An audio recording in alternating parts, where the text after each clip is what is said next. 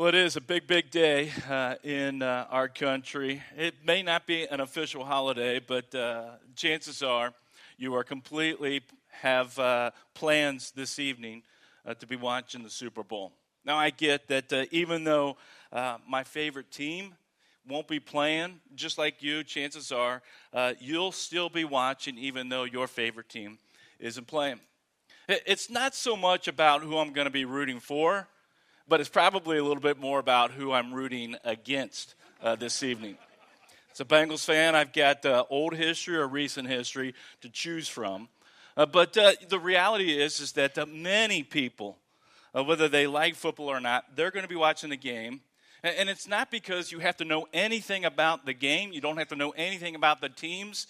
You will be watching the game because it's what everybody's doing. In fact, yesterday, the neighbor kid was over at the house delivering our stash of Girl Scout cookies. And as she was talking with us, we're there at the door, and Jen just asked her, about what else they were doing this weekend. And she was all excited to share with us that her family was having a Super Bowl party today, of course. And so Jen was like, "Oh, really? So who are you going to be rooting for?" And she's like, I'm rooting for that team that Taylor Swift's boyfriend plays for. She doesn't care about the final score. And the truth is that most people watching the game, they don't care about the final score. What they really are there for, besides to eat their weight in wings, is that they are all pumped about the commercials.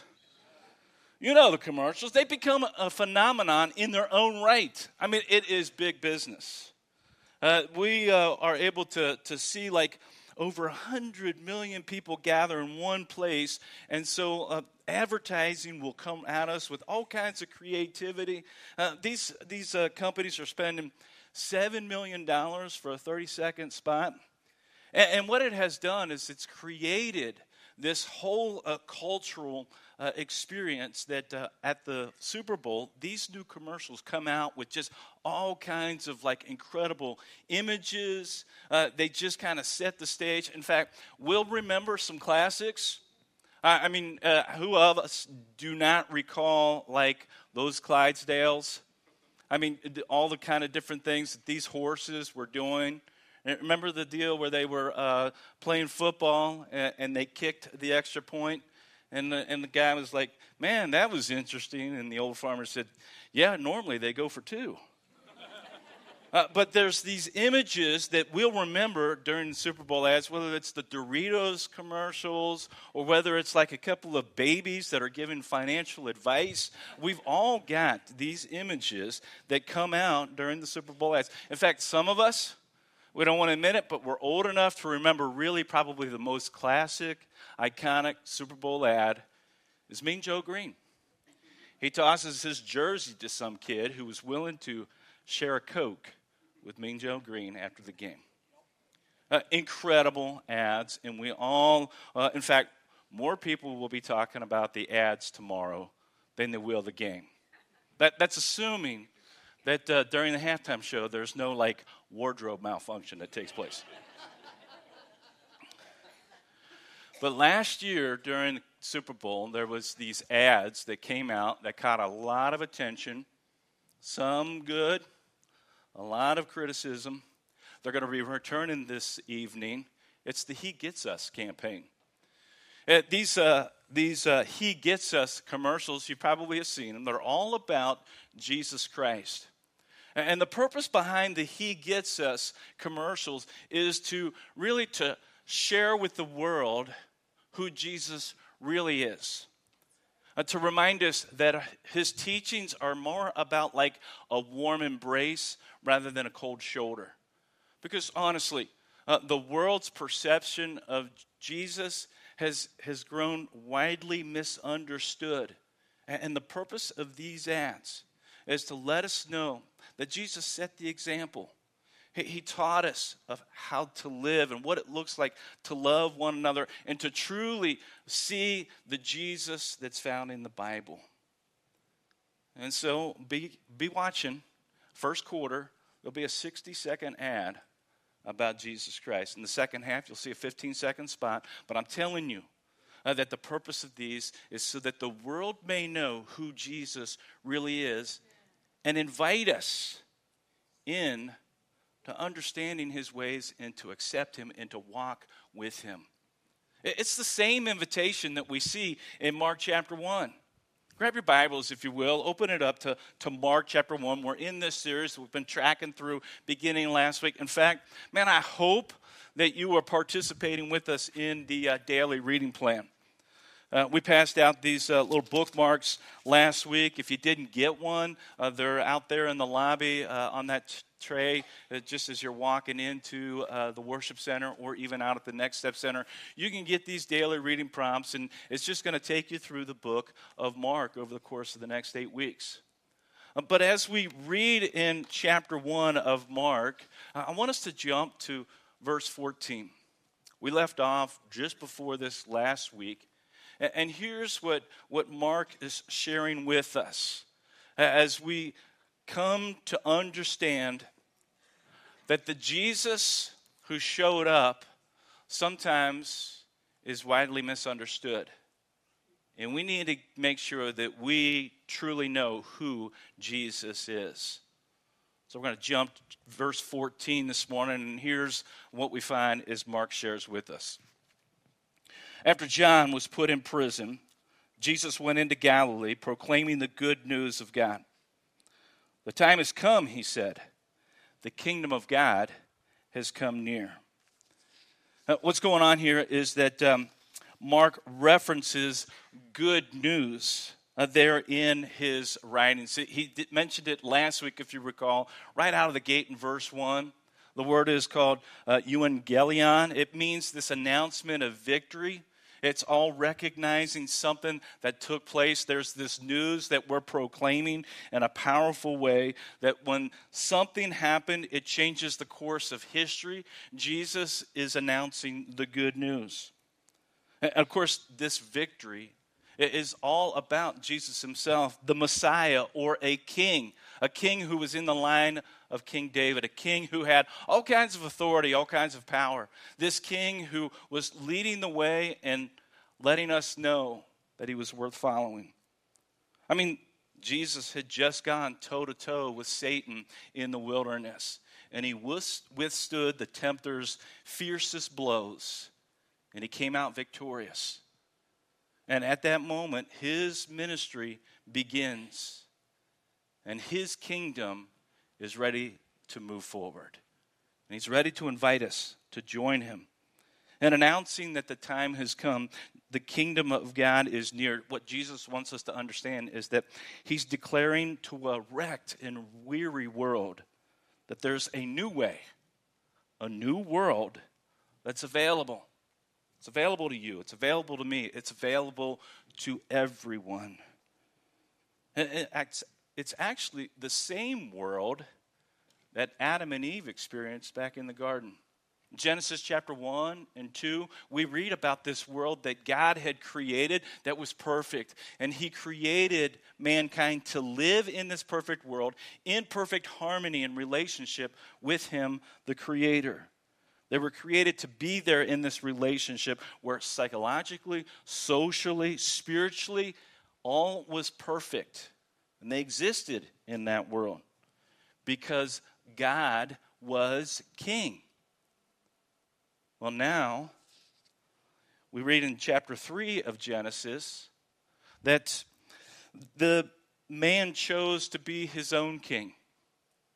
Man chose to do his own things. And really, as he chooses to be his own king, he does something that probably we could identify with, is that he became self-absorbed, self-centered.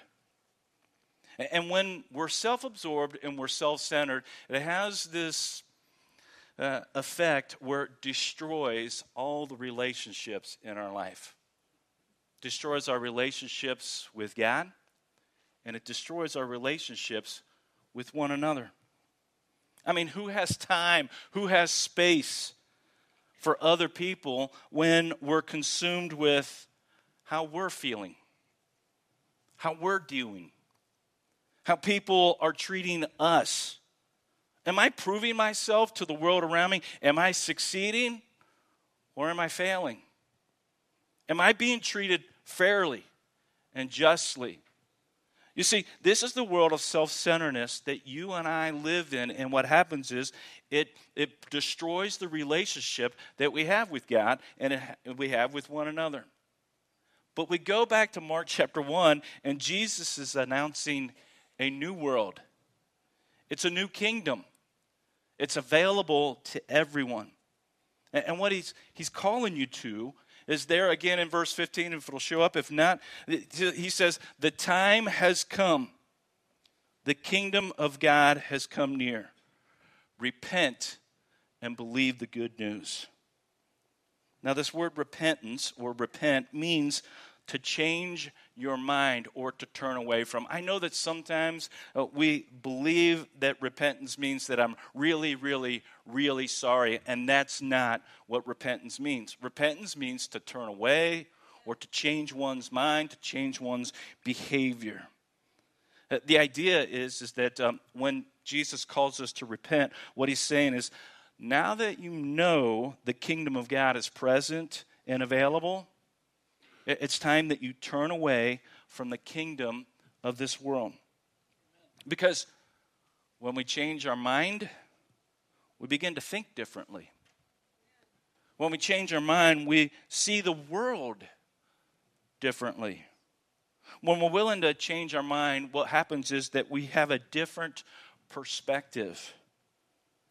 And when we change our mind, we change how we think. And I want you to know that anytime I change the way I think, it inevitably changes my behavior. It changes my reactions. It changes my response. And so, question for you is, what would be different in your world this next week if you repented?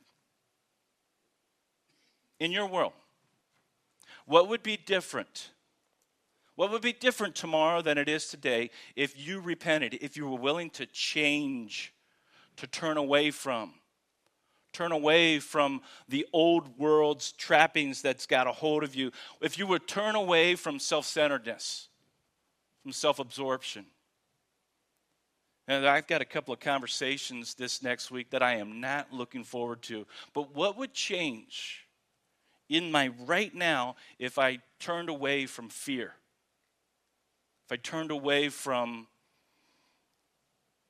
just the struggle that I inevitably think is going to happen, if I would be willing to trust that God is at work, that God is good, and that God is faithful, and that God knows what is best? What would change in your world this week if you repented? If you were willing to change and to turn away, if you change something that you know is a part of your self-centeredness, if you were willing to change your perspective about God's authority in your life, if you're willing to change a behavior that's destroying your relationship with God, it's destroying your relationship with those in your home and those that you care the most about, what would be different if you repented? But not only does Jesus call us to repent, he says that we are to believe the good news. Maybe you grew up thinking that the good news wasn't really good news at all. In fact, you thought it was bad news.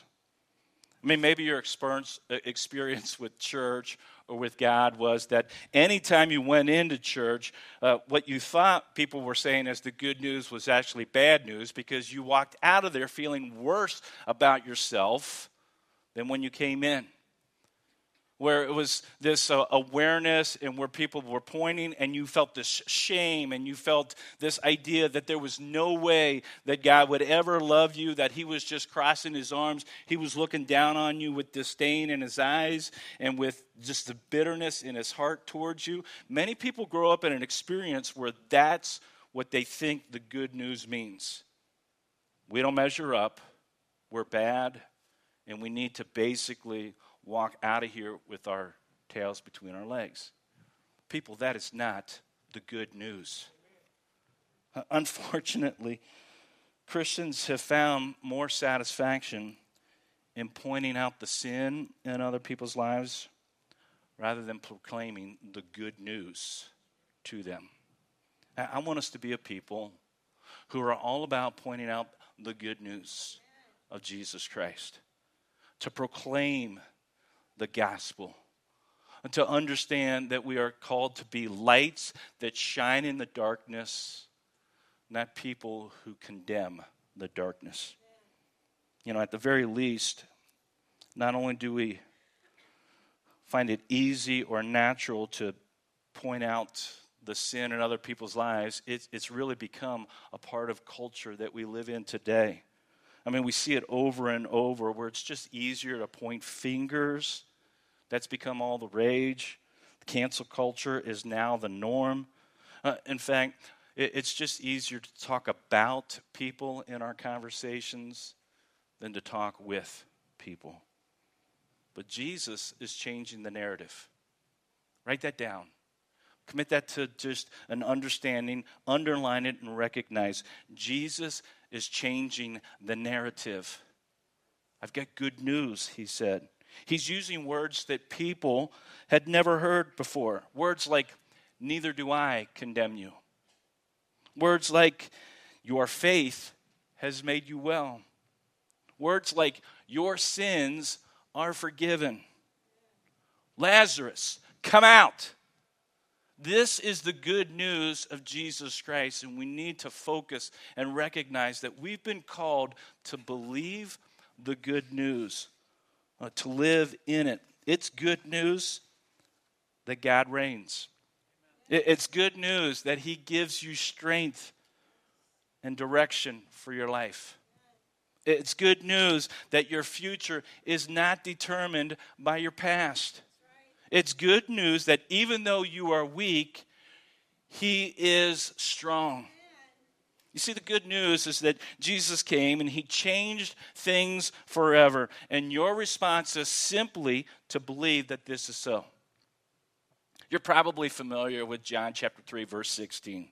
What we should memorize, in addition, is John chapter 3, verses 17 and 18. Here's what we find. For God did not send His Son into the world to condemn the world, but that the world should be saved through Him. The one who believes in Him is not condemned. The one who does not believe has been condemned already because he has not believed in the name of the one and only Son of God. This is who Jesus is. This is His story. In his book, Jesus the King, Tim Keller is walking through Mark's gospel. I've been reading through this book in preparation for this series. And Keller observes something that I thought was very compelling. He says that there's this major difference between Christianity and all other religions, including no religion at all. He states that the essence of other religions is advice. Meaning, this is what you have to do to please God. This is how you should live in order to earn your way to God. If you'll do this, you will experience nirvana. You know what? There's no God, so eat, drink, be merry. Live and let live, because nothing matters. It's just advice. But Christianity is essentially news. This is what's been done in history. Jesus came. This is how Jesus lives, a sinful life, full of love and mercy and grace. This is how Jesus died for you so that your way back to God might be earned through what He did, not what you did. It's news. All other religions, all other beliefs and philosophies is advice, but the gospel is that God connects to you not on the basis of what you've done or haven't done, but on the basis of what Jesus has done in history for you. The story of Jesus is news. You see, Jesus is calling us to stop listening to advice and start living the good news. Who are you listening to? What are you chasing after? What are you looking for? What are you trying to accomplish? It's time that we stop listening to advice and we start living the good news. What it looks like to respond to the good news, Mark shows us right away in this next story that he shares with us in the verses beginning in verse 16. As Jesus walked beside the Sea of Galilee, he saw Simon and his brother Andrew casting a net into the lake, for they were fishermen. "Come, follow me," Jesus said, "and I will send you out to fish for people." So in this scene, Jesus is bringing good news to the world, and he's inviting these brothers to come out of their boat and to live in the story of the good news of Jesus. As disciples or followers of Jesus, they're invited to become like their master. They fished for a living, but Jesus came to save people. And as followers of Jesus, they were going to learn what it looked like to change their priority to people, to change their focus on people, to recognize that what was important to Jesus was now important to them. I think that what Jesus wants us to understand is that following Jesus will change your life. Following Jesus will dramatically change your life. Because I firmly believe you can't follow Jesus and not be changed. You cannot follow Jesus and not experience some life transformation. We talk about it all the time around here, that we exist to transform lives through the power of Jesus Christ. Your priorities, they're going to change. Your perspective, it changes now that you follow Jesus. Your passions will change. They will reflect the teacher.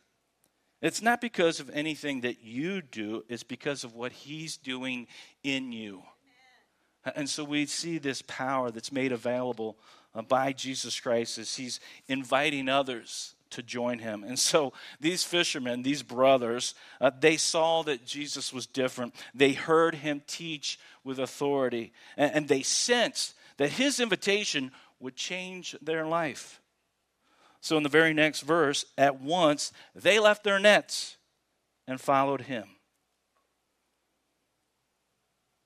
Question for you is, are you willing to let Jesus lead and let go of everything else? Stop trying to earn your way to God. Let go of self-absorption and self-centeredness.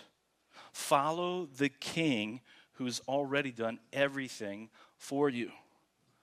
You see, Jesus invites everyone to live in this good news. The very next verse, he continued that invitation. When he got a little bit further, he saw James, son of Zebedee, and his brother John in a boat preparing their nets. Without delay, he called them, and they left their father Zebedee in the boat with the hired men and followed him. See, the gospel that Jesus proclaimed is not about choosing to follow advice. Rather, it's about being called to follow a king. Someone who has power and authority. Jesus is not somebody that takes his power and authority and just tells you what needs to be done. But he's someone with the power and authority to do what needs to be done. And he offers it to you as good news. We would be wise to repent and believe the good news. Change our mind. Change our direction.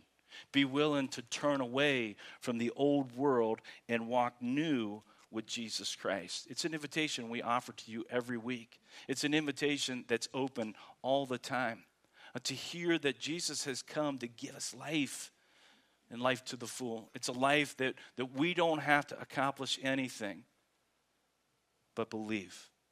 Believe that he is the Christ, the King, the Son of the living God. My prayer is that you will choose to walk with him, that you will experience a life transformation that comes only because you're walking in his footsteps.